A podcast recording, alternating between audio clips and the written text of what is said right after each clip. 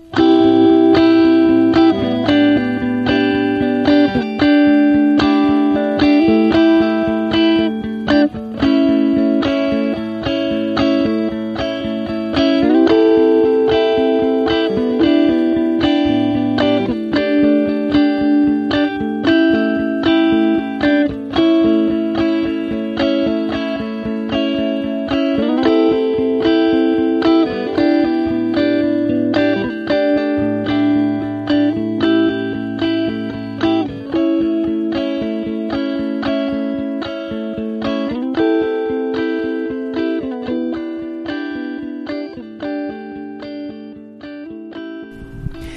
Tyler Smith, and this is More Than One Lesson, episode 48. Uh, and um, I wanted to, before we uh, get started, I wanted to say thanks to Toby Meuli for being a guest on the last episode. Um, I really enjoyed talking to him, and I hope you guys enjoyed uh, listening to him for an hour and 45 minutes. Uh, what I have to say can't possibly be that important. Okay, that's fine. But he's very important. He's in a lot of commercials, and, and he was in the social network. Um, and then uh, thanks to everybody for voting uh, for more than one lesson in the podcast awards. Uh, they they say that the winners will be announced November fourth, but the ceremony won't be until like a week and a half later. So I don't, and the winners will be announced like at some like blog expo in Los Angeles, and so I don't know if they're like going to be announcing them online. So I don't yet know if we'll win uh, or. Look, we all know we're going to win. Uh, I just don't know when we'll find out that inevitability. And so, um, but either way, thanks to everybody for for voting. I appreciate your support. And uh, I will now welcome in because uh, the last time he was here, I forgot to say his name. Uh, my co-host Josh Long. Hello, everyone. How's it going there, Josh? It's doing. It's doing. It's going good. Ooh, that was a rough start. Oh man, I was. I was thinking so hard about how I was going to introduce my. Well, how I was going to talk at first, and the first things I would say. man, you're out for one episode and you're rusty. Uh, and for those that don't know, uh, Josh was um, was not here for the last episode because he's he's been assistant directing a movie. How's that been going? Because it's not done yet, right? It's not done yet. We still have two more days. It's been going. Uh, it's been going pretty well. all right. It's a. It's a good crew. It's a movie will be uh, higher par than some of the other stuff that I've worked on. There's no uh, uh, weird horror elements, and I don't know. We have a budget, and that's nice. I know you're getting paid and everything. It's very exciting. It's like a real movie. so, but yes, it's been uh, it's been a good experience. I'm uh, glad to be doing it. Look, looking forward to being over. You know, it's you like to wrap up a project, but um, Now, I have been of enjoying it. Out of curiosity, what uh, before we get into the uh, topic, uh, what exactly goes into assistant directing? Because you know, because the director is the person that's in charge of everything creatively, and so it stands to reason that the assistant director would also have creative input, right? Not really. Okay. Um, the assistant director is more. I think the easiest way to explain it is the assistant. It's the assistant director's job to take the director's vision and like dispense that information to everyone in able to, in order to get it to happen. Mhm. So, uh, if you wanted to just direct a movie without an assistant director, you'd be running all over the place and having to talk to everybody and do all this stuff. And it's sort of like the the director can say, "This is what I want done," and the assistant director like gets to everybody to make it happen. Mhm.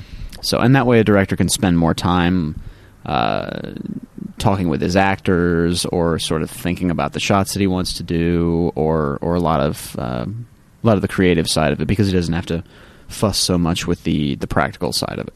Okay. And uh, do you find because I know you've done a lot of uh, assistant directing work? Do you find that rewarding? I mean, do you enjoy doing it? I do, yeah. It's it's not the same. Uh, I don't find it rewarding the same way that I find when I'm actually doing something more on the creative side. Yeah. Um, you know, if that be that writing or directing or something like that. But uh, but it is fulfilling, and I enjoy uh, I enjoy on set work. It's a there's a there's an energy to it that's a lot of I don't know that's invigorating. I guess some people hate it, and I can understand that because uh, for me on this one, it's been you know 12 hour days 6 a.m to 6 p.m and uh, sometimes like it can be seven days at a time sometimes, but uh, but I don't know. I enjoy it. So I feel like if there, this is a general rule. I feel like I have. If there's something that other people hate to do, but you enjoy doing it, you should probably be doing that. like that's. A, I feel like that's a good sign. That's true. It's. Uh, I remember back when I was uh, unemployed, I would look for, uh, you know, data entry jobs, and like, sp- and also specifically like typing jobs, because among my few skills, typing fast and accurately is one of them. And uh, and I thought like, and I enjoy typing. I can type all day long because I don't have to think about anything. um, uh, certainly not think about how unhappy I am. And so uh, you don't have time. You're too busy typing. Exactly. I gotta hey, eighty words a minute. They're not gonna type themselves, and so um, so yeah, I would always apply to those and be like, I feel like I'm I'm one up on other people because I actually want to do this, and I wouldn't be settling. Well, I mean, I'd be settling, but Right. uh, you know, not as much as other people. That's right. So um, okay. So the film uh, now, can you say what uh, the name of the film is that you're working on? I think I can. The name of the film is "I Love Your Moves." I Uh, love your moves. It sounds like a sounds like a dance movie. Well, that well, that's what it is, Tyler. Oh, It's about uh, ballroom dancing and uh, high school students who do ballroom dancing. all right. And There's a documentary called Mad Hot Ballroom. It's not that movie. Okay. It's a different movie. Oh, is it inspired by that movie? Sure. I don't know. Maybe Oh. partially. Okay, fair enough. Um, all right. So look for "I Love Your Moves" whenever it comes out. So, okay. On to the uh, topic. Let's try to keep this short. By which I guess I mean an hour and fifteen minutes. oh, what a wonderful day that would be. That's the. T- you made it sound like that's the topic. The topic for today is let's keep Let's this keep short. it short. Yeah, we're talking about short films that just don't waste your time. They get right to it. We're gonna have two sentences on every short film that we can think of. nice and short will be a common refrain. and so, uh, okay. In the spirit of Halloween, which is something I never say uh, because I don't usually care about Halloween, except I do enjoy carving pumpkins. The uh, well, I enjoy part of it. I don't enjoy scooping out all the all the innards, all the uh, pumpkin entrails. That's the rough part, but after you get through that, it's totally worth it when you get to actually carve something. Yeah, I didn't get to do it this year. I don't think I'm going to get to. there's still. Are you working tomorrow? And Monday. No. It's Saturday, by the way, for those of you who are trying to, those of you math whizzes trying to figure that out in your heads. Oh, oh yes, indeed. and so, um, we don't have enough math on this show. Okay, that's neither here nor there. Um, in the spirit of Halloween, uh, I wanted, I, I kind of thought that I should try to address something that is sort of common in the Christian community in regards to the attitude towards film. Um, you know, you, you run across people who say, you know, we need to be. They may not say it in these terms, but in some time, in some cases, they do. Uh, you know, we should be suspicious of film. We should be suspicious of Hollywood. They're trying to, you know, corrupt us. They're trying to subvert our morals and, and that sort of thing. And the genre I think that they point to the most as proof of this, as proof of, of Hollywood being desensitized and all that, I think they point to the horror genre and say that like it's I mean words like demonic are used Mhm. and satanic and and all of that. And so I wanted to sort of address the horror genre in general. Uh, and I think I'm actually going to wind up being much more conciliatory this episode than I am usually because I will start by saying that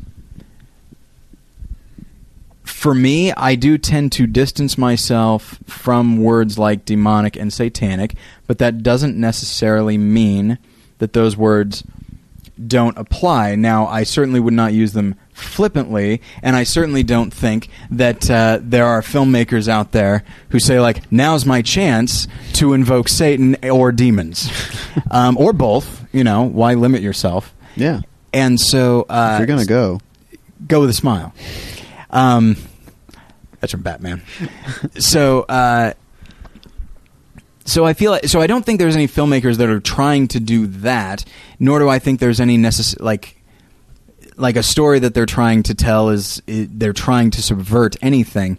Uh, but I do think that certain images and certain content can be disturbing to people Mm-hmm. and get them thinking about certain things and make them at the very least feel bad. And and I think it's possible for someone to watch a, a certain movie or read a certain book or whatever and feel somehow distanced from God. Now of course to a certain extent that's on them. But what I will say is that there's a I'm I'm much more willing to allow for a, a for subjectivity when it comes to something like horror.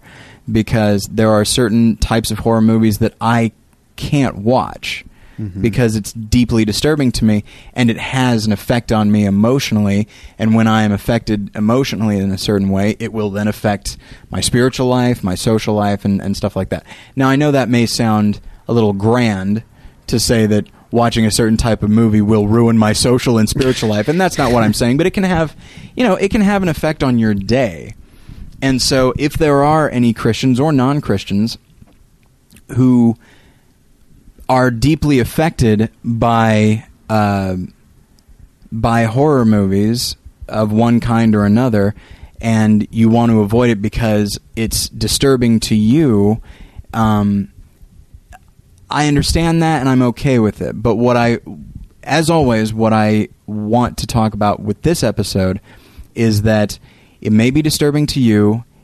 It may not be disturbing to somebody else. That does not make that person wrong. And it doesn't necessarily make the genre completely without merit. Um, now, I've been talking for a while, and I know that you yourself are not much of a horror guy. Mm-hmm. Um, and frankly, I don't consider myself to be one either. Um, you know, you talk to horror, like real horror people, and for them, it's the exact opposite of what I'm saying. It might as well be the only genre that exists. Yeah, some of the well, I've worked with some of those people. I've Oh, I'm sure. on some of those movies, and some of the, some of the people who who work on these low budget horror movies, like that's their that's their bread and butter. You know, they Mhm. would watch. Uh, they watch these low budget ones because they've seen everything. You know, it's like you they've seen all the big horror movies. They get you know they tear through those things like something tearing through something else really fast. Well done. Thanks. I'm going to be really good with metaphors today, so just, you know, be on your toes, America. Oh, sorry, universe. Yeah, come on now. I always forget that. Anyway, um, This goes to the whole universe except China. well, that doesn't seem fair. Oh, the embargo. Yeah, Do we have an embargo? Let's Wait, wait, it's a podcast embargo. Oh, podcast embargo. but uh, um, yeah, uh, um, I don't know. It's a, it's a.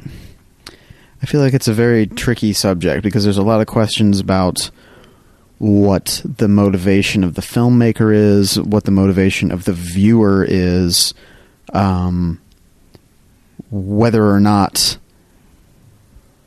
Uh, there's also a question of whether or not that should have any effect on how you view the film.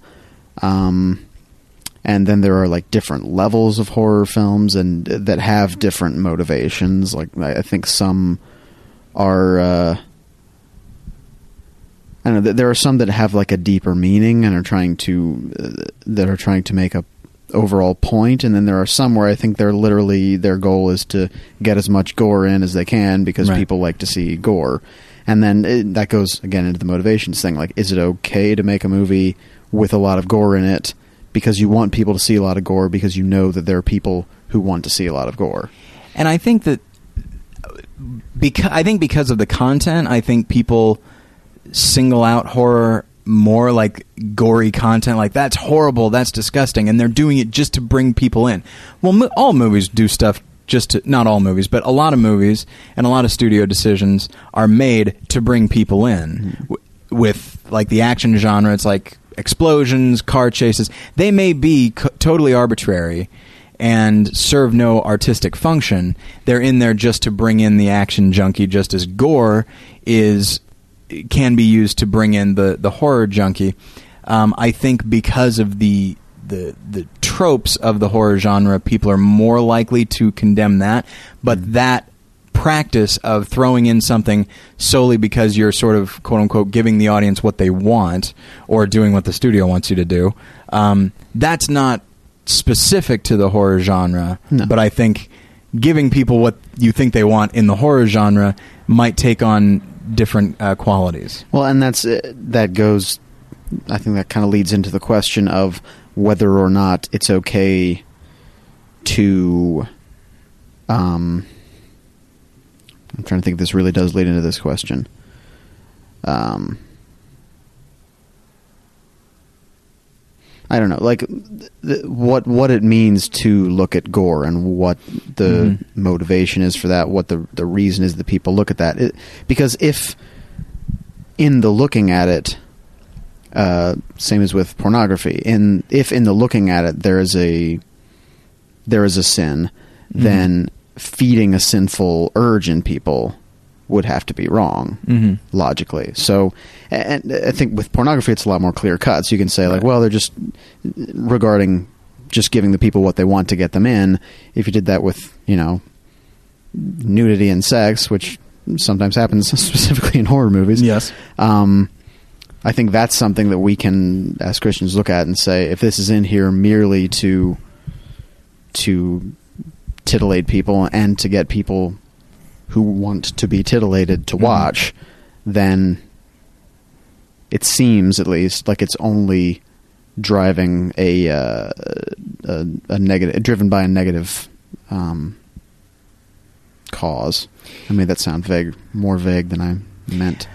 Well, yeah, it is. It's it's, and and this is why I I can't simply say, well, Christians who think this way about horror are wrong because I mean these images, even if we know even if we know they're fake, and that that is kind of the difference between nudity and violence. Is in film, violence is fake. Mm-hmm. Now it's real to us, and it's real in the in the world that has been created, and so we will sort of treat it as real. I think. Uh, Instinctively, and then intellectually, we'll be like, "Well, of course, we know that's not real. Nudity is always real, except in except in except in the last scene of Boogie Nights." Uh, but uh, you know, nudity is that's what the person really looks like, and so I think one needs to be very careful with that because I think there's also a to me there's also the issue of being respectful to the to the performers, Mhm. and if you are using their nudity because it is them, not merely the character. And you're doing it kind of willy nilly. I think you're being disrespectful, not merely to the character and possibly the audience, but to the, the performer, the performer as well, who are, Yeah. they're putting themselves in a very vulnerable position. But uh, but yeah, with with violence and gore, I feel like it's a lot more of a gray area. It's hard to say. yeah, um, because I think I think it is possible that there are movies that both the the filmmakers and the people watching it are wanting to uh, show and see the gore, respectively, Mhm. for bad reasons. Um, uh, yes, and so it's hard to say where do you draw that line because some of these horror movies can look almost the same to the untrained eye, at least. Right, and that's where I'm glad you, you brought up you know the untrained eye because it, admittedly in in saying that you and I by implying that we have trained eyes, uh, you know it implies that we we know what we're talking about, but to a certain extent we do. Uh, I've trained my eyes in school. Thank you very much. There you go. I have a I have a bachelor's degree in trained eyes. um, that's a joke, of course. With a Uh, minor in trained ears. Nice. And so uh, I don't have that. So yeah, and uh, that is a joke, by the way. I do stand. I'm these days. I do stand more by my film degree, but I understand that that doesn't necessarily mean uh, that you automatically know what you're talking about. But uh, but yes, I do think the idea of of sort of training yourself that goes back to well, quite frankly, the uh, slogan or whatever of uh, the podcast, which is movie talk for the discerning Christian. Mhm. It requires discernment to figure out well what what do I think they're doing, and that's a question that you can ask about anything uh, in film or art in general, because you know if you're watching, this is kind of my go-to. These are my two go-to examples because they're examples that, as far as I know, no Christian ever tries to refute. Saving Private Ryan and The Passion of the Christ. Incredibly gory. Not merely violent, gory. Mhm. You know, blood, guts, chewed up skin, like it's all over the place.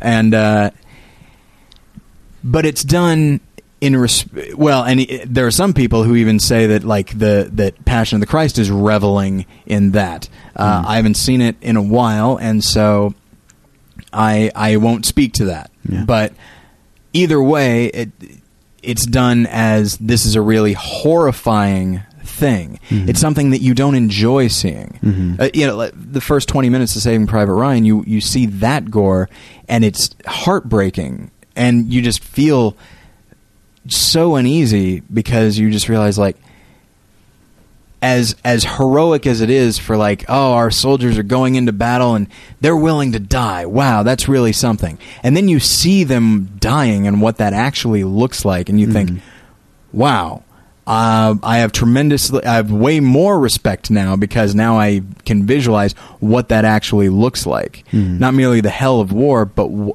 you know when it's like oh he died in a war that's very noble this is what the fact of that is Yeah.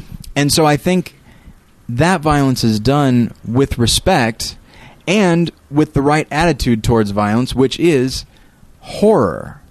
And it's interesting because when we think of horror movies, I'd say 9 out of 10 of them do not look at violence with horror. I think they look at them with excitement and a sense of fun, Yeah. even though the name of the of the genre is horror. and so I think that's and there's a recent episode of Battleship Pretension. I don't know if it'll be.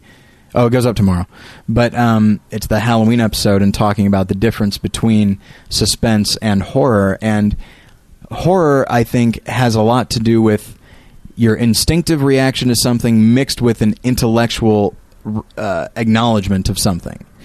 And you know, to to go to like uh, movies like Dracula, you know, with Bela Lugosi, they're not frightening, you know, but the horror is there Yeah. because the horror is this is somebody who drinks the blood of human beings to sustain himself. That's a that the fact of it is horrific. Yeah, and I think, uh, especially with the older movies, the effect that it has on the audience has uh, diluted over time. I think people might have been horrified at Right. Dracula uh, back in the day, or um, you and I recently watched The Island of Lost Souls, Yeah. which is from the 30s, and that's that still is pretty creepy actually. But um, uh, Kyle Anderson, uh, blogger for Battleship Pretension, Mhm. was mentioning to I think he was saying that people got sick in the theaters and watching it back Yeah. then. So that that's something that just over time, uh, the things that frighten us, I think. I think one, they just change in general, and two, I think people become people do become desensitized to a point. Absolutely. And so Um, that's when you wind up with what, you know, kind of what we have now, which many people refer to as torture porn. Yeah. Which literally, there's no, you know, jump out and scare you moments, um, which that might be to its credit because I find some of those to be kind of cheap. Not Mhm. all of them. Uh, It can be a it can be a very real uh, device, and it can work within the dramatic confines of a story.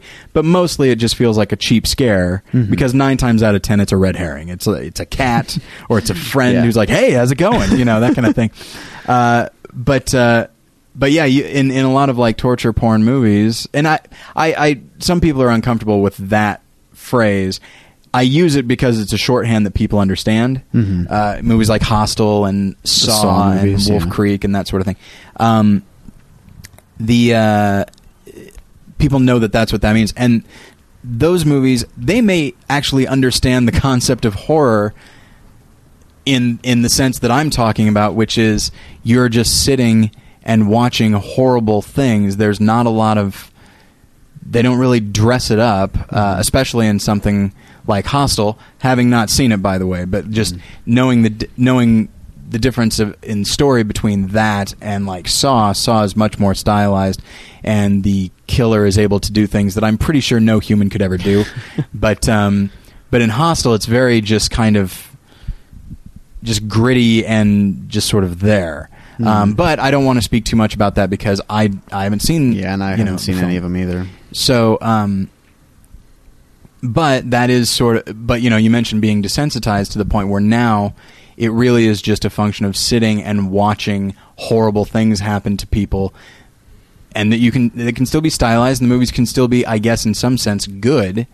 Um, but you know, we're a long way from people, you know, throwing up at Island of Lost Souls. Yeah. So, um, so so far it sounds like we've been kind of condemning of horror, and I Mm. and I don't want to give that impression. but I did want to sort of convey that it's a tricky genre. Yeah. The the images they're using, the concepts they're dealing with are such that I'm not opposed to using gore. I'm not opposed to telling stories about vampires or even demons, Mhm. provided you do it thoughtfully. Yeah. Provided you don't do it haphazardly, because these are things that have an effect on people. I'm not going to say that someone watches a horror movie and then goes and slaughters their classmates or something, Mhm. but it can have an emotional impact on someone. You know, it's you you read some of uh, you know Roger Ebert or, or or other critics as well um, who say you know uh, Leonard Maltin was recently on uh, Doug Loves Movies saying that he whenever he gets you know invited to come to a you know sort of a torture porn movie he sends a staffer he does Mhm. he doesn't and he's to a point in his career where he doesn't have to go see everything and if there's something that he finds disturbing he won't see it Yeah. and that's interesting because he's a critic. It's what he's supposed to do. Mhm. And then Ebert goes in and just says these movies just depressed me. There's nothing. There's nothing there. It's just. You know, and one could say that maybe the point is when you're watching horrible gore that you should be depressed, but at the same time, Mhm. like I think he, I think he's more depressed by the attitude about it than Yeah, the actual fact of it. I think there's some times when I, I think some horror movies can be condemned by being merely. I'm going to steal a phrase from uh, Joy Division and say atrocity exhibitions.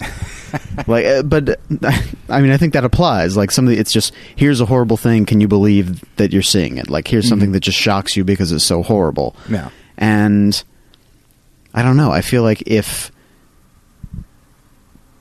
if a filmmaker is presenting something solely to get you to look at it and say, "Can you believe that you're looking at this? Look how horrible this is." It's what Ebert calls a geek show. It literally Yeah. is just someone biting the head off a chicken, and you're like, "Wow, okay, now what?" Yeah, and Uh, there no now what. That's it. Yeah, that's that's all there is to it, and I th- I think that's what a lot of horror movies are. Now, again, I I have to admit I'm speaking a little bit out of ignorance because I don't watch very many horror movies because I am a chicken, and I get scared by horror movies. You know what happened to you Um, at a geek show? I get my head Get your head bit off. Yeah, I'd, Um, but uh, yeah, and that's and by the way, good for you for admitting that sort of thing. Hmm. You know, um, when, even when I was a kid, I'm just like, no, I'm not scared. Let, by all means, let's go see Arachnophobia. by the way, I'm terrified of spiders. oh no, I I cannot see that movie. Oh my gosh, it's. Ugh. By the way, okay, tangent, and this might be me overreaching. Everyone should be afraid of spiders. They're horrible. I agree. They're horrible. Yeah. Snakes, okay, they're scary too. I find spiders immensely more horrible. Yeah. Because here's the thing I'm not worried about a snake getting into my apartment. I've seen a lot of spiders in my apartment, Yeah. you know, and so like, and around my building, it's a, you know, it's just a festival of black, of black widows. And if you see a snake, if there's a snake in your house, you're probably going to see it. It's Right. not going to like sneak into your bed and maybe bite you, Yeah. or like hide under a brick until you pick it up and then bite you. That's what spiders do. Yeah, the, everything about them is terrible. I mean, when you think about it, and sna- this is the deal with snakes too. In a fantasy movie, whenever they need, okay, we need a cr- a a creature that is animalistic, but huge and thus tremendously horrifying, they always go with spider because Mhm. everything about a spider is is predatory. And a horrible one or a, a, gigantic one is is that much more Yeah. horrible. Because you're the fly then. you get stuck in the webs, and watch out, here comes the spider. Everyone should be scared of spiders. If you're not scared of spiders, you're doing something wrong. You know what? I, I'll I'll, uh, I'll crib a line from like those bumper stickers and stuff. If you're not scared of spiders, you're not paying attention. so You're gonna have like some some spider specialist email you after this episode and be like, actually, spiders do a lot of good for society. that's fine. They also so- uh, society probably wasn't the right word. I think the ecosystem might be more There you go. accurate. Spiders aren't out there like creating jobs or something like that. they're occupying Wall Street right now. well, they probably are. but uh, the yeah, it, you know, hey, my an old friend of mine from Missouri when I went back there in April to visit, he showed me his brown recluse bite on his back. It looked horrifying, and he told me like stories about it. Ah, Come on. Who needs horror movies when there's spiders in real life? Yeah. Oh, I agree. Just go outside. uh, my my buddy, our friend uh, Wade, was over having dinner, and we were uh, sitting over in my living room, and then he saw a spider over on the ceiling here, and he goes, "Oh, hey, there's a spider." So I went and looked, and it wasn't. It didn't look like a you know like a dangerous spider, but it still looked creepy because all spiders look creepy. And then he uh, and then I went back and sat down because I couldn't really get to it. And then he's like, "Oh, it's coming down." And we saw it wasn't crawling down; it was descending by way of a web. And it's like that's the worst thing ever. And I killed it quite efficiently then. Good. So, uh, that was a tangent, but we're talking about horror, and again, nothing is more horrifying than spiders. All right then, Let's back to business. so, um, For future reference. yeah, I've I've you heard it here first, and it's unfortunate that this is the first place you heard it. You should have been hearing about this for years. Now then, so it sounded like li- it sounds like we've been condemning the horror genre. That is not the case. I don't think I condemn any genre. Uh, there may be some that I don't care for, but um, but yeah, and Josh isn't big into the genre for his own his own reasons, and kind of the same for me. Like I was, I'm, I'm easily, I guess you could say, paranoid. You know, even with even with a, a, a horror film that's purely just ridiculous fantasy like a Friday the 13th. I mean, that's not fantasy in like a Lord of the Rings way, but it's just like, okay, it's this killer who wears a mask, and by the way, he can't be killed. Okay, well, that's a fantastical element. And he walks around in the woods. Well, okay, he's probably, the woods is not the San Fernando Valley. And so, but, you know, when I'm, when I'm taking the trash out to my dumpster at three in the morning because I stay up late, uh, there's always part of me that's just like, what if I turn the corner and there's just a guy standing there staring at me and then he just starts running at me? What do I do? Well, I mean, I run, but like, But you can't get away from him. You can't get away from it. You know, just it does put that kind of paranoia, and I know that's not going to happen, and I don't live my life as if there's always a guy around the corner. But uh, but it does put that in my in my head, and part of me wonders like, would I be better off if I hadn't seen these movies? And that's not in my head. I'm not quite so you know terrified all the time. That seems like an interesting social experiment if there were to be someone to never see any horror movies or TV shows or something like that, whether they would be less frightened or more frightened by life. That's true. That's yeah. I mean, I'm sure there's someone who'd be like, "Hey, these movies, they put you on your guard, and life's pretty rough sometimes." so, um, because I'm sure there are some people who instinctively are just like, "Okay, it's late at night. I have to park somewhere. I'm not going to park in this parking garage." You know what I mean? Just maybe because of silly horror, uh, you know, ideas but still not not the worst idea not the worst uh, instinct to not park in an abandoned uh, you know parking garage anyway um, but i did want to talk about you know i just said like i can't dismiss the genre because there have been a lot of really good horror movies. And what i want to say from a christian point of view is that whether like major drama is is it's it's considered a genre, but like when you when you think of what a genre is, like there's you know iconography, there's certain archetypes within a genre, and there really are no archetypes in the dramatic genre, nor are there really any archetypes in the comedic genre. Western, sci-fi, horror, fantasy, those are genres.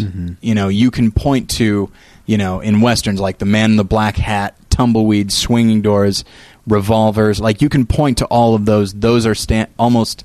Uh, they're very dependable things in that genre, and then uh, and even within all those, you can have comedy or drama. in- Exactly. Inside all of those. Yes, and so what I will say is that, and and you know, for people who've listened to, to Battleship Pretension, this is not a uh, or just know movies in general.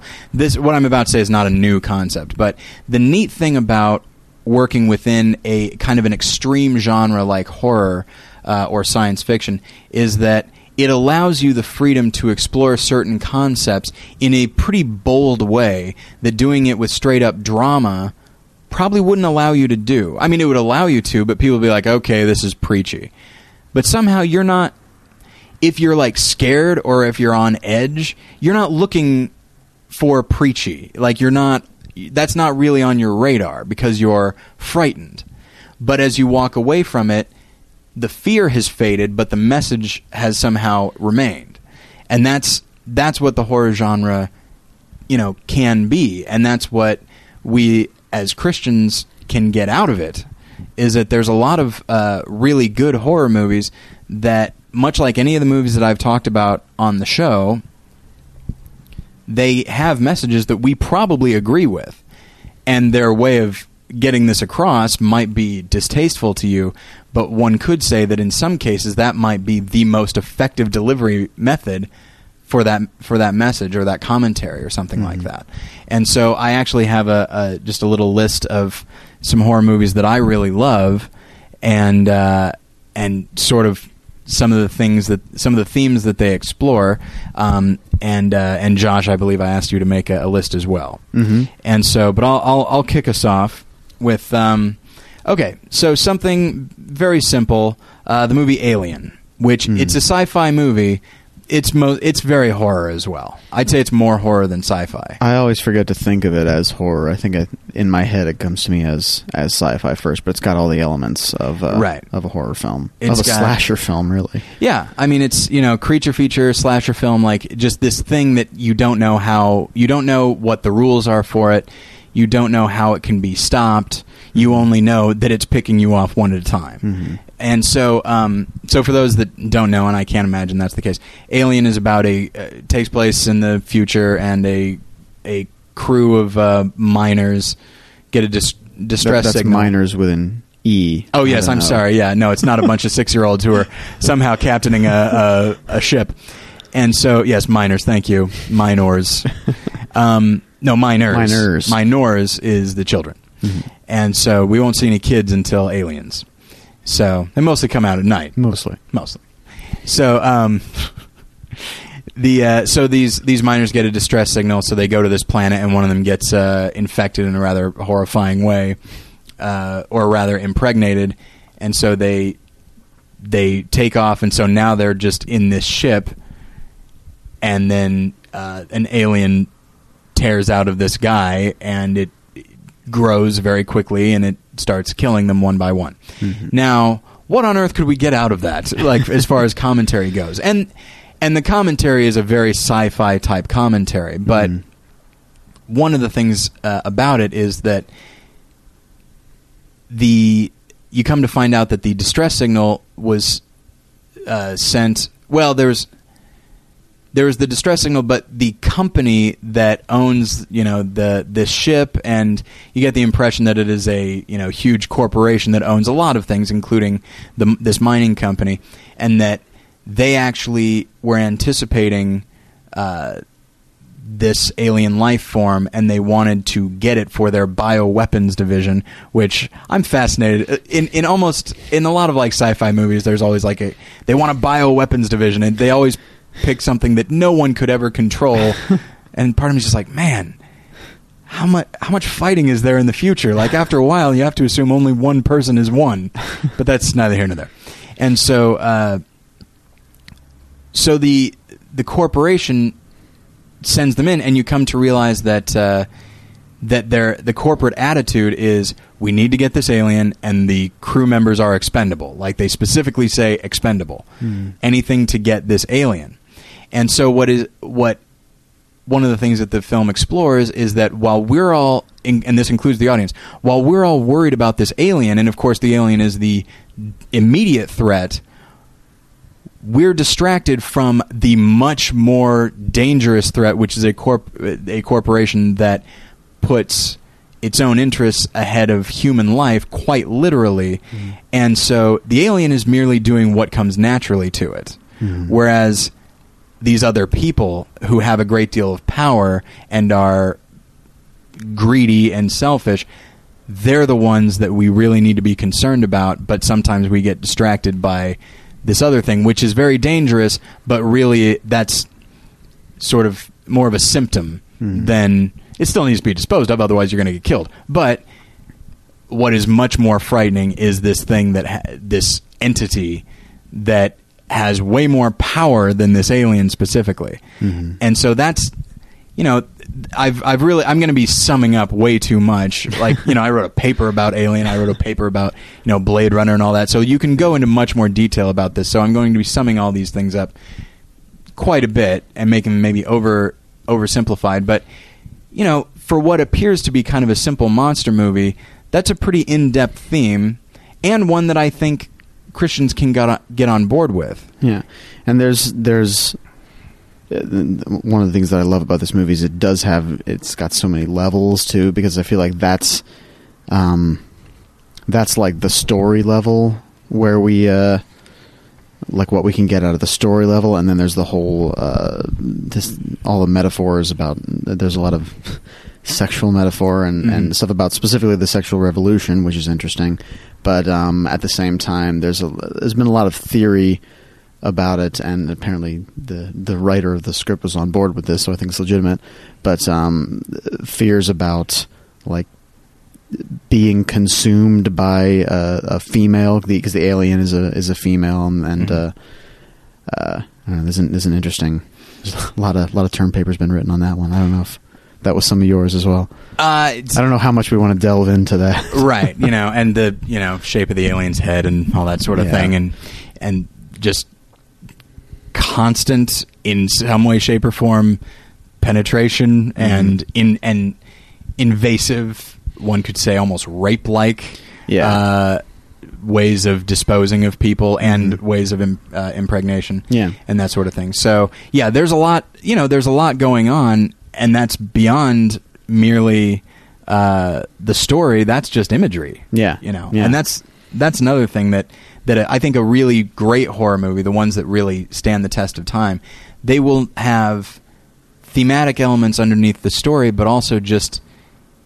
there's usually a really strong command of the of visual Mhm. storytelling to the point where someone can we're being communicated something's being communicated to us but it's but it's not being said at all Hmm. and that to me is something that that genre movies in general and horror very specifically uh, does very well. Yeah, which, I, if you don't mind, I, that Go might ahead. take me to the first one that's on my list, which is The Shining. Okay. um, and that's one that is driven a lot by the imagery. Um, Mhm. A lot of the horror elements, the things that are frightening in that, are come specifically from the imagery because there's not a whole lot of. Uh, even though that's a horror movie, there's not a whole lot of the uh, the quote unquote popcorn on the ceiling moments, Right. Where something jumps out and uh, and like surprises you all of a sudden. There's a lot of these slow, eerie things. I think one of the best um, examples of that that I heard uh, someone talking about is is uh, one of the first scenes where uh, Jack Nicholson's character,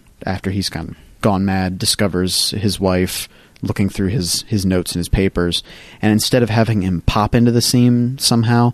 They put him on a on a rolling surface, I think, and they s- were looking at the wife from afar. The camera's looking at the wife from afar, and his shoulder slowly slides into the view, like he slowly comes in so that you know he sees her, he's caught her, he's watching her, Yeah. and um, I don't know. I feel like I, I always enjoyed how how effective that moment is. But all that to say, there's a lot of things in the imagery that are both frightening but suggest something deeper, which in The Shining is uh, this man's descent into madness. hmm And uh, and yes, there's there's a lot of like horrific like realizations like you realize he's been crazy a lot longer than we thought he was crazy Mhm. because he's there to write uh, a book and then you see what he's written and as far as you can tell this is That's all, all he's ever written been writing. is uh, the phrase "all work and no play makes Jack a dull boy" over and over and over for you know hundreds of pages, Yeah.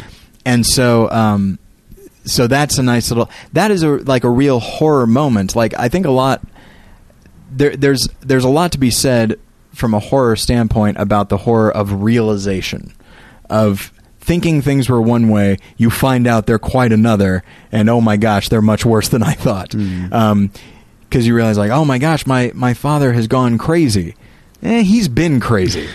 and now, and in realizing, so you're just like, oh, there's only so much I am going to be able to do to stop him because there's not like I can appeal to something from before we got here. Mhm. And so, um, and yeah, and I will bring up uh, another film that takes place in the snow, uh, which is called The Thing That's on my list as well. and uh, it's it's a film that you know there's a lot of really grisly uh, imagery, but the film really is about a certain type of paranoia and just a total lack of trust and Mhm. just never knowing who is with you, who's against you, not really even being able to trust yourself, Mhm. and just the like the only it's it's about a, another like uh, alien life form that comes to Earth and is able to uh, mimic or rather uh, imitate pe- uh, other organisms completely, and it basically ingests them and is able to imitate them, and uh, and so it's this uh, little research compound in Antarctica, and they find this thing, and it might have imitated some of them, it might not have, and the when we get like special effects shots of the thing itself, that's quite horrifying, but a lot of the true paranoia comes with not knowing who's on your side, Mhm. and I like that a lot of the real terror has le- has nothing to do with Just seeing horrific images. yeah. And I think the more horrific the images, I think they serve the larger terror, which is I'm seeing people who look like me, but in fact they might be this terrible thing that I have that is imprinted on my brain forever, but they look like me and now and now I don't know what, you Mhm. know. Because the more hor- horrifying that image, the less you'll trust this person unless you want to. And uh, yeah, and I think that for that film at least justifies the horrific quality of of the things that we see because if you don't see how horrible it is, then you don't understand how frightening it is. Right. You don't understand the paranoia that these people have because if it's like oh, it's kind of a scary thing, but you know, maybe we can just knock it over. then it's not so much uh it's not so frightening. That's actually kind of the way I feel about some of these movies where it's all uh, CGI. Is like I don't I don't believe CGI because I know what it is. So when I see something horrible, I'm like, eh, you know. Yeah, you, it's it's hard to, and that's why I, I didn't see the the new Thing movie, which I hear is pretty good. Mhm. But I hear there's a lot of CGI, and even if it's good CGI, there's just something about realizing, yeah. I mean, if that was just rendered a little, a little, po- a little more poorly, it wouldn't be quite as much of a threat. And that's not what you should be thinking when uh, when watching a horror movie. Whereas, and I, I like I'm a big fan of the practical effect when when Robert Shaw is in the shark's head in Jaws. Mhm. Robert Shaw is in a shark head. You know what I mean? And just Mhm. it's not something that's added later. It's right there, and he can touch it, and is touching it, and it's touching him. It's eating him, and uh, and I feel like that makes a, a big difference right there as well. Um, but uh, so I also want to I want to really quickly just run through some real quick because uh, George Romero with his uh, zombie movies or rather his dead movies um, always tackles something, and of course, few things are more grisly than zombie movies because you know they eat. uh, First off, they look gross, but then they're like when they eat people, you know, we often see like the guts come flying out, and it's really quite horrifying. Um, and in any zombie movie, there is there's a an underlying thing about death and just a fear of death and this idea that it will get you eventually no matter how hard you try these things will come for you and then you will not merely be gone but you will be one more dead thing um, that will that is then coming for other living people and so it, there's a there's an underlying fear of death which I think all of us have and I think even even Christians who you know we have a hope of heaven and reconciliation and that sort of thing. I think there's still I think there's still like a worry about the fact of death and the fact that like this human body is going to decay and become quite gross. um, And then beyond that, with the the zombie genre specifically, there's the idea of um, becoming a zombie and essentially losing the ability to use your intellect and becoming Right. part of a mindless, faceless throng, which, um, you know, quite literally happens in the zombie movies, but might might be suggesting something like uh, something that could happen from an, uh, an overly propagandistic government or something like that, a, a, an entity that being being sucked into a group where you don't can't think for yourself anymore. and that and that speaks to a movie that uh, that you just saw for the first time called Dawn of the Dead, Mhm. which is uh, Romero's sequel to Night of the Living Dead. And in that, it takes place in a shopping mall, and the reason the shopping mall is overrun is that the zombies just instinctively go there. There's really no reason for zombies to be anywhere unless there is a source of food. Hmm. And as we see in the mall, there isn't one until our protagonists get there. But the zombies already, uh, the, the mall's already overrun with zombies. Why? And they comment like, maybe this is just where they instinctively know to come. And and so you see like the zombie just kind of walking through the mall while the goofy music plays and and all of that and you see them going up the escalators and and it really you know i i'm probably overstating a little bit but it doesn't look too unlike any mall that you'll find is just people walking slowly kind of looking around in a bit of a not a daze but just sort of not really focusing on anything because you kind of are interested in anything that might be there. Um, and so yeah, just sort of not having any sort of intellect and only just being part of a group that says I want to consume things Hmm. and that's it. And so like there's a there's a major, you know, consumerist uh, critique in Dawn of the Dead and then in Night of the Living Dead there are some, there are some interesting racial uh, discussions be, part for several reasons not the least of which is because the protagonist is a black man and even in a survival situation where he clearly is the most able to do things people are constantly doubting him. And if he were white they probably wouldn't. They probably would have acknowledged him as the leader. But because he's black and nobody ever says it no one ever says you're black so i don't trust you. But it is very noticeable. Yeah. um, and then and then there's some shots at the end of the film where you know you see all these rednecks and they kind of and they string up the zombies pretty quickly and easily and just sort of let them like writhe around. And the black character actually is killed at the end not by zombies but by these rednecks. They think he's a zombie but in fact he's like not merely the sole survivor but he's like the hero. He he wants to save everybody else um, but they kill him thinking that he's something that he isn't and Spoilers. yeah sorry everybody.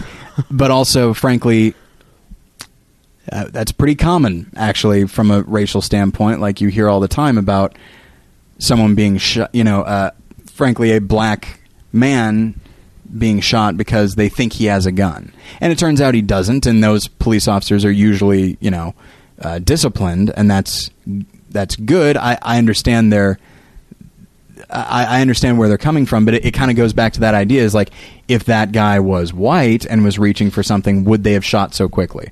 Um, and I don't know if I don't know if that's a yes or a no, but the film sort of brings up this I- that idea. Yeah. Um, and so, you know, you wouldn't think that. Just, I think these days when we think of horror, we don't instinctively think of a film that is going to go as in depth about these sorts these sorts of things. Um, but uh, but it does, and it's allowed to, and it's able to. I think maybe in a more in depth way because it's such an extreme thing. Like we're while we're all concerned about flesh eating zombies, there's major racism going on. We don't think about the consumerism aspect of our lives, and you know all these other things. And in Day of the Dead, there's a sort of an anti-militarism uh, aspect. Day of the Dead. This is another. Did another I? Oh, Day of the Dead. Yes, I'm sorry. That's the one that he made after Dawn of the Dead. And uh, and even with his his later Dead movies, many of which are not very good, but uh, he made Land of the Dead, which kind of deals with certain class warfare and actually even, in my opinion, some uh, foreign policy issues, uh, where these uh, these very prideful and arrogant uh, American type characters. They go out into where the zombies are, and they're very careless, and they wind up actually accidentally like leaving one of the guns behind. That's not a big deal, you know. Zombies don't know how to use guns, but the zo- uh, one zombie eventually figures out how, and you know, one and then they they all sort of take aim at uh, this city where their tormentors are, and the city, by the way, the the people who run the city are located in a very tall tower. And so one could say that's kind of a foreign policy thing. We go over, meddle arrogantly, and wind up emboldening, eh, you know, angering and emboldening, and in some cases arming people that we really that are sort of that are our opponents, and then they take then they take aim at us and zero in on a tower. Um, and part and I remember when I first saw that with with friends, they're like, "I think you're reading too much into." it. I was like, "If it wasn't, if it was a different filmmaker, I yeah, might agree with, with you." George Romero. He seems to always have some kind of agenda like that. Um, but uh, and I and I only have a few more to get to, but I'll but I'll hold off on that. Um, are there any? Because you know you've mentioned that you haven't seen a lot of horror movies. What are some horror movies that you have seen that you like, um, and that you know you would recommend, but also that they they you know have perhaps some deeper meanings and that sort of thing.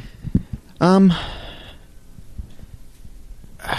there honestly aren't a whole lot that I do like, Mhm. but um, the The Shining is definitely one. Um, I saw relatively recently saw the Texas Chainsaw Massacre, and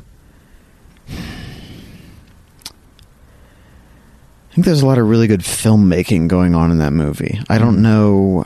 I think I could still be up in the air over how much of it I could condone because a lot of it might might be just sort of showing horrible things for the sake of horrible Mhm. things, but uh, it does explore, as I think a lot of the horror movies do, uh, evil Mm-hmm. and people who are evil for seemingly no reason, and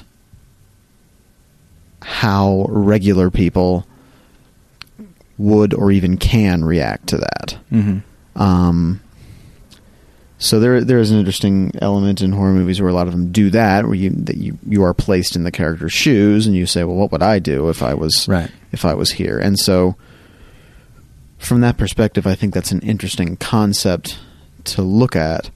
Um, but I'm not sure whether the film goes too far in in uh, whether it, it glorifies its its violence, and I, I honestly don't know whether I whether I feel like it does or not. My vote is no, uh, partially because, strange as it sounds, Texas Chainsaw Massacre, the the the 1974, Yeah, the I believe, um, with uh, directed by Tobe Hooper.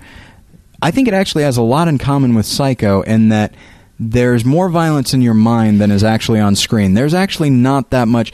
Yeah. The, the fact of everything is quite horrifying. Mhm. And you know that oh, this guy is wearing other people's skin. That's horrifying. But you don't see him skin people. Yeah. You don't see him jam a chainsaw into anybody. You don't. Yeah. There's a scene where he puts somebody up like on a butcher hook, but you don't see the butcher hook go in. You just know that it's happening. Yeah. And I and that's interesting to me because first off, with a name like Texas Chainsaw Massacre, uh, you are you expect a lot of blood and gore, and there's disturbing imagery, but there is a difference between the 2 Mhm. And I, I think that Tobe Hooper is somebody who understands that the human imagination can sometimes be immensely worse than what he could ever show. Yeah, and I think a lot of the there's other great examples of that all through film. Maybe the most famous of which is Jaws and the shark. Even Mhm. though uh, people who know may know that that was mostly unintentional because the shark didn't work so much of the time. Mhm. But uh, that's one of the reasons that the movie is so effective is because we're not seeing the shark all the time. We're not seeing it eating people all the time. It's just, it's more the idea of it being there and Mhm. um, what we can concoct in our imaginations. I think it's the same thing, sort of in in the thing, is that you never really get a you, you don't really get a good look at exactly what it is, Right. And, and it does have different sort of iterations of itself. So it could be that maybe what we are seeing is what it is, but uh, you're unclear on what exactly what exactly f- what exact form it takes Mhm. and how and why, and so th- there's a lot of that um, that you have to concoct in your own imagination, which um, can be much more frightening. Yeah, and I'm I'm glad you brought up that aspect of Jaws and just this idea of like fear of the unknown, or more specifically, the idea that. And and for for good or ill, you know, maybe making people more paranoid in their everyday life is a good thing. Maybe it's not. Hmm. Um, but this idea of, you know, it's interesting. Like Jaws takes place. I understand from a plot standpoint why this has to happen, but Jaws takes place during summer vacation time when people are at their most leisurely, Mhm. when they when their guard is most down, Mhm. um, and admittedly with the thing their guard is not necessarily down but they're amongst people that they live with they all live with each other they know each other Mhm. and and yet there's something that that sneaks up on them you know and what's interesting is the person the the people that they always suspect of being the thing aren't and the ones that they were sure was fine you know the people that they sure were fine they're they're the thing. And with jaws it's like oh this is relaxing this is so nice and then something comes out comes up that you that you absolutely were not expecting and that's what gets you you know? Mhm. i mean if anything horror films teach you not to be complacent you know? And it's it's worth noting that like so many slasher movies and horror movies in general take place when people are on vacation Mhm. because that's when they are because we're trained that like okay we're safe we're relaxing there are certain you know nothing can get me because i'm on vacation Mhm. you know the stress is in my everyday life i'm now not stressed and thus other worries maybe melt away that would normally be Yeah, and a lot of the people who get uh, get killed oftentimes are the ones who are least uh, concerned about Right. their surroundings. um, okay so we're at an hour and so i want to try and uh, wrap up an hour and 15 here we go Should I bring up one more thing that maybe you were going to go here already, but right uh. I think it might be good to talk about either way. Is you mentioned before people talk about horror movies of being demonic or satanic. Mhm. Um, what uh, maybe we should talk about movies that specifically reference or show uh, demonic powers or satanic powers Mhm. and uh, how those are treated and I don't know. Well, uh, of course, the first one that people would want me to bring up is The Exorcist, which you actually have not seen and do not want to see. Not particularly. Do you not want to see it because you are worried that it will, you know, frighten you, or is it because of the demonic element that you're like, I just need to stay away from this? Because that's not an unheard of thought with Christians. Right. No, uh, for me, it's more that the one begets the other. The fact that it does deal with demonic things, to me, that frightens me a lot more than a, a lot of the horror movies that I've seen that don't scare me so much. Like Texas Chainsaw Massacre, I could say it's a scary movie, but doesn't really scare me. Or uh, Halloween, like a lot of these horror movies. We've we've had this conversation personally Mhm. before, but a lot of movies that are a uh, where the horror comes from a specific like real life situation. Mhm. That is a lot scarier for some people. For me, it's not. For me, the things that are scarier are the supernatural things that seem to have no explanation or I could have no control over. So, movies like The Exorcist, which is about demonic possession, that's something that frightens me and that I would have no control over. And especially with that specifically with demonic possession, that's something that I believe exists and happens in the real world. Mhm. Um, so that's that's kind of like the uh, the uh, apex of frightening things because like you can't do anything about it. It's supernatural. You have no idea how it works or what you can do about it, and it actually exists. Like it could really happen. And I think that, yeah, and it's weird because supernatural things, and I don't know, maybe this means I'm a bad Christian.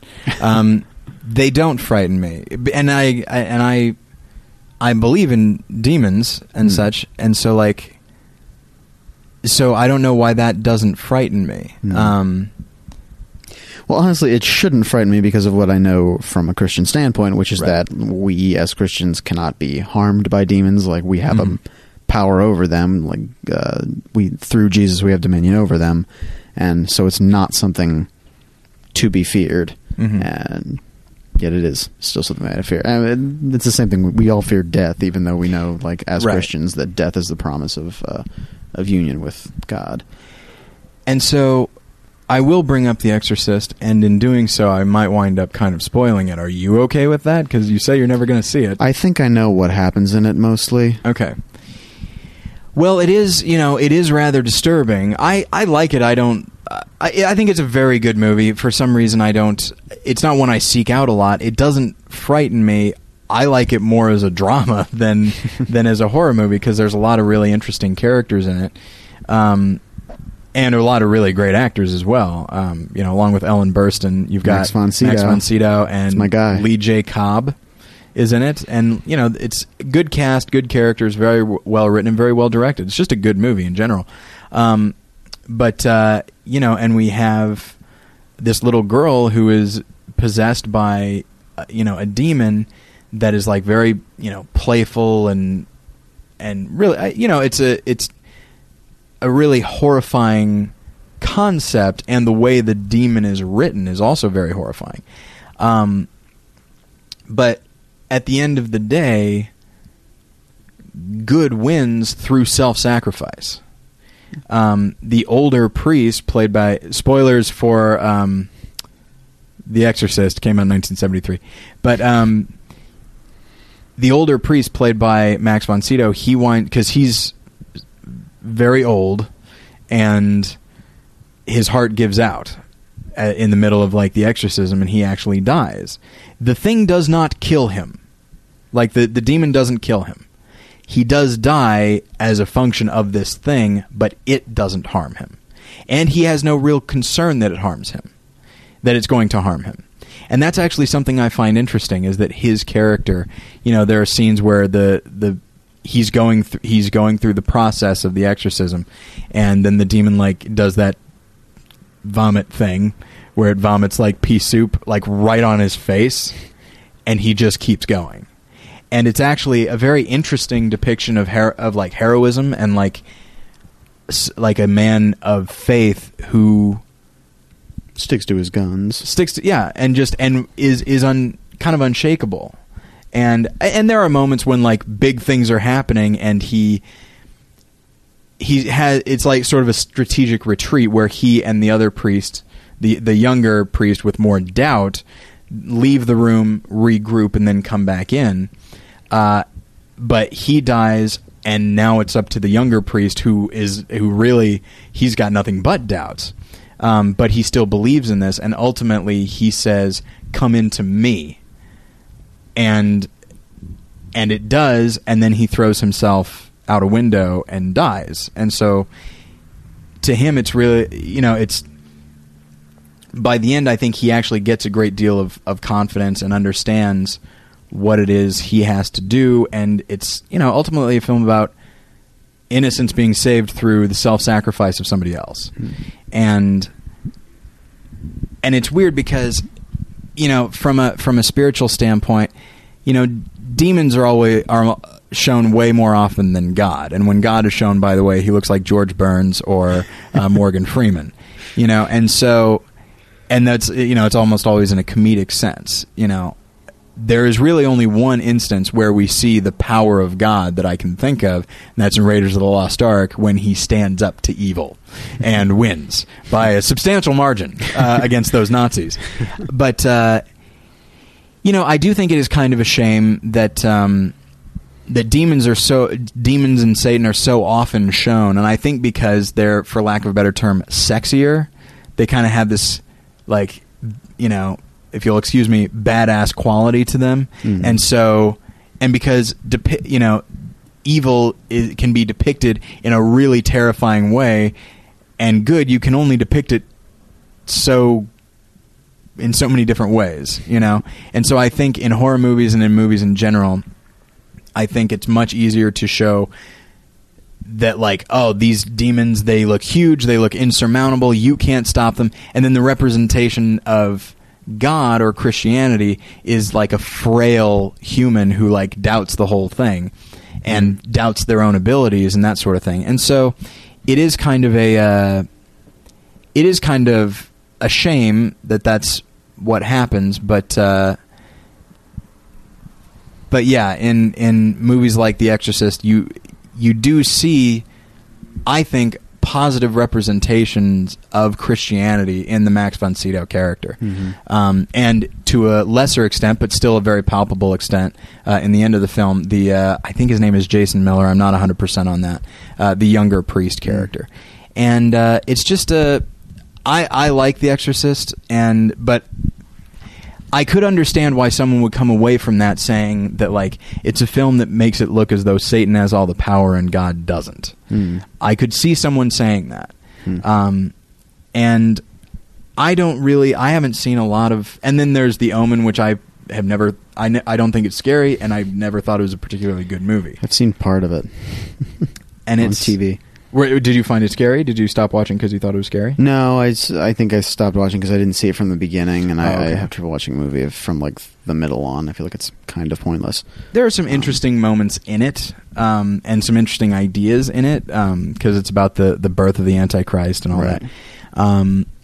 And then Rosemary's Baby, I think, is a, is much more effective in dealing with the birth of the Antichrist. That's one I have not seen, but would still like to see. I'm I'm interested in seeing that. That one is a horror movie, I think, on principle, but it doesn't. It's more of a suspense, supernatural thriller Yeah. type. Yeah, But um, but I think I, I- one thing I was going to say is that with a lot of these movies that deal with with demons and and Satan, um, I think we can approach it much in the same way that we do movies that have violence or language, or, or well,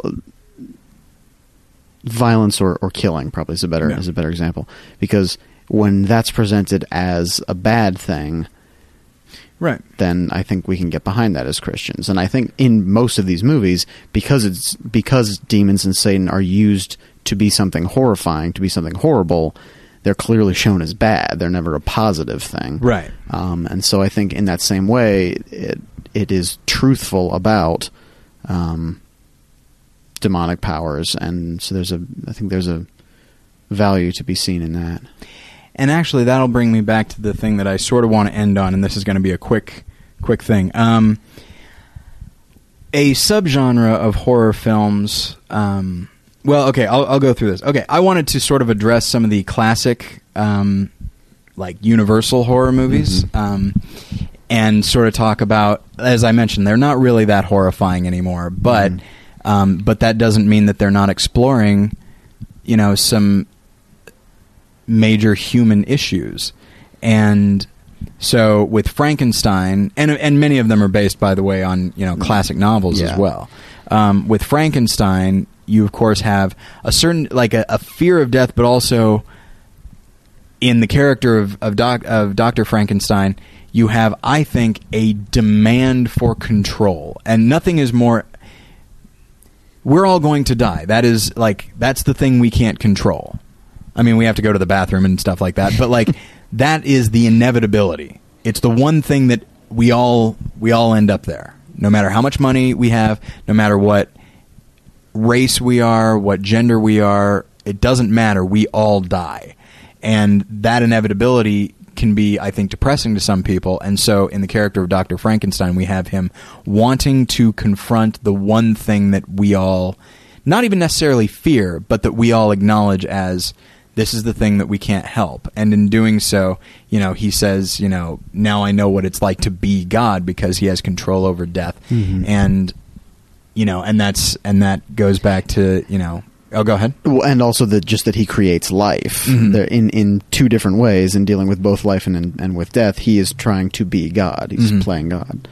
And so, uh, so you know, that's Frankenstein is kind of talking about that, but also the consequences of those actions. You know, the Mhm. Frankenstein monster. There's a reason that he's very sympathetic, more so than Doctor Frankenstein, who who turns into becomes sympathetic Mhm. in the first and second film. But um, but Frankenstein's monster, he knows this isn't the way it's supposed to be. Yeah, yeah. And in Bride of Frankenstein, I, I find that movie. I, it's hard to know which one I like more. I like both of them quite a bit. Um, in fact, I love both of them. But uh, in Bride of Frankenstein, as far as the the the monster's arc, he has an interesting thing where his whole thing is we belong dead, and that's a very that's kind of a dark concept, Mhm. um, and uh, very well played. Yeah. So with uh, the Invisible Man, which you haven't seen and you're going to see very soon. Um, I've I, I love the book by H.G. Wells, and I love the movie uh, directed by James Whale, who did Frankenstein and Bride of Frankenstein. I have read the book of The Invisible Man. It's yeah, and in both you know, it's a guy who creates this invisibility formula or theorem or whatever, and becomes invisible and then slowly goes insane. And to me, the, I mean, from a sci-fi standpoint, you know, it could be like just the general mad scientist who's dabbling in things that he shouldn't be and that sort of thing. But to me, the un- uh, and something underneath is what happens with lack of accountability. And invisibility really is no one sees you, Mhm. obviously, but also no one sees what you do. And Hmm. if no one sees what you do, how will you act? Yeah. And that's actually something. The movie Hollow Man is not very good, but it understands that like this guy cannot be seen. So yeah, he'll probably do some pretty perverted things. Mhm. And you know, this goes back to episode number two with you know about Frost Nixon and Quiz Show, which is this idea of getting away with things. If you knew that n- there are no eyes on you, Mm-hmm. would you still do what you do? Yeah. Would you st- would you obey every law that you obey, or would you probably kind of do what you want to do? Mhm. Um, and that is something that I've been thinking about lately in regards to the Invisible Man, because it's always like, why does he go insane? Yes, it could be that this formula is going to his head, but I think it's also like when you are accountable only to yourself, mm, you kind of lose perspective on what is right, and you only know what you want to do. Yeah. You could And- say it's a power that man is not meant to have, I guess. Yeah, and and that's and I think that's a very Christian concept Absolutely. is being accountable and, and that sort of thing. Um, uh, with the Wolfman and v- werewolf movies in general, I've I've I I have a love for werewolf movies when they're done well um, because it's all. And I did an episode on the the recent uh, Joe Johnston film, The Wolfman, uh, and just about you know, sort of our carnal nature and letting go, and how people say that that equals freedom to just sort of let go, you know, much like the Invisible Man, to just Mhm. let go of these. Hang ups from society, man. Yes, if you want to do that, then by all means. Um, just letting go of that and just giving into your animal nature, but that ultimately that will wind up in the destruction of people you love and probably yourself. Mhm. Um, so then we end. I want to end on Dracula and vampire movies because they're big. Nosferatu. and Nosferatu. Um, Symphony of Terror. That's what I like to call it. Symphony.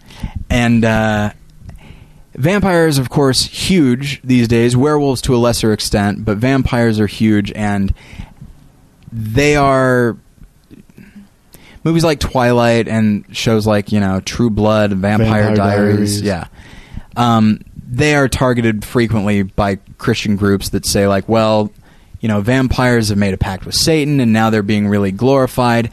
And I think perhaps they are in like the Twilight series, although it should be noted that the character, uh, the main vampire character, Edward, his human girlfriend like wants to be a vampire, and he, for a good, I don't remember. I've not read any of the books. This is based to- totally on what my wife has told me, but um, I don't remember if she eventually becomes a vampire. Your wife? Well, she is. She is a vampire. She's already okay. Yeah. Sorry. She's sucking the life out of me. Am I right? That's not true. That's a terrible joke. I hate jokes like that. Thanks there, Henny Youngman. And so, um, that is a joke. I love my wife. Just throwing that out She's there. not an actual vampire. I No. met her. She does not seem to be a vampire. I suppose you'd know better than I would. She's pretty pale. But that's just because she's a that. redhead. Well, that's true. So, um, so I don't know if the I don't remember if the main char- uh, if the the the uh, I think the character's name is Bella from uh, Twilight. I don't remember if she becomes a vampire, but I do know that her vampire boyfriend doesn't want her to be one. Like he recognizes that this is not good what he is, Mhm. and so it's weird. What she wants, he won't let her be that because she wants him to turn her into a vampire. It's kind of creepy, um, but he says no. Yeah. And Which uh, I think that's one of the flaws that I have with. Well, it's one of many problems that I have with with Right. those movies. Is those movies are clearly, um, uh, glorifying is the wrong word that I'm thinking of. Uh, they're they're making it look like the vampires are like wonderful. They're Right. teenagers. They're super attractive when they i- instead of uh, when they go into the sunlight, they don't die. They sparkle. And I'm actually the sparkling thing, maybe not, but I'm actually kind of okay with that idea that they get more attractive because of the way he describes it. He says we get more attractive to bring people to us so that we can victimize them. Right, and that that, that uh, that's not well. I have problems with that, but that's not the the main problem that I was just Mhm. going to bring up. Was that the, the movie's tr- clearly trying to say, "Look how cool they are," and then when you have your lead character say, "Oh no, we're not really that cool," Yeah. but you know everyone still thinks it's cool. It seems like trying- false humility. Exactly, and and everyone, you know, the movies are trying to draw people in by having them look so cool, and they want all the people who love those books want to be like them, Mhm. as Bella does, and so you can say like, "Oh no, really, it's really bad for you," but then like, "Hey, look how cool it is! Look how look how good we are at baseball." That's really in the Twilight movie for those of you who don't. Uh, And as we all know, vampires are good at baseball, and werewolves are good at basketball and wrestling. Um, and apparently, uh, what is it? Lacrosse on the MTV show. Anyway, um, I don't know. I heard that on the Paul Goebel show, but um, yeah. And so it's so the Twilight series, you know, they're they're making vampires into something a little bit different, but like on Vampire Diaries and True Blood, it's they still acknowledge that what vampires are at their core is wrong, which is they are feasting on the blood of innocent people. People who aren't willingly giving their blood, and thus the vampire is preying upon them. And to me, and this this actually kind of goes back to that Wolfman episode, and specifically the companion film Ravenous, which is not about vampires, but it is about consuming other people for your own good. Um, and the the thing about vampires and the character of Dracula is that he's he kind of lives this very lavish lifestyle, but to keep it going, he has to always put himself first and other people second. They literally are a form of sustenance to him. He doesn't see them as equals, certainly. He only sees them as below him. And I've to the point where one could say it's an addiction at that point. He can't live without doing this to other people. Yeah. And I feel and I, I remember years ago I I had written a uh, an online review of uh, Shadow of the Vampire in which that vampire he is villainous and he does kill people, but he really hates himself and wants to be dead, but he can't be because of what he is Mhm. and choices that he has made throughout his life. And I find that uh, interesting because to me that's that's like a really good metaphor for sin.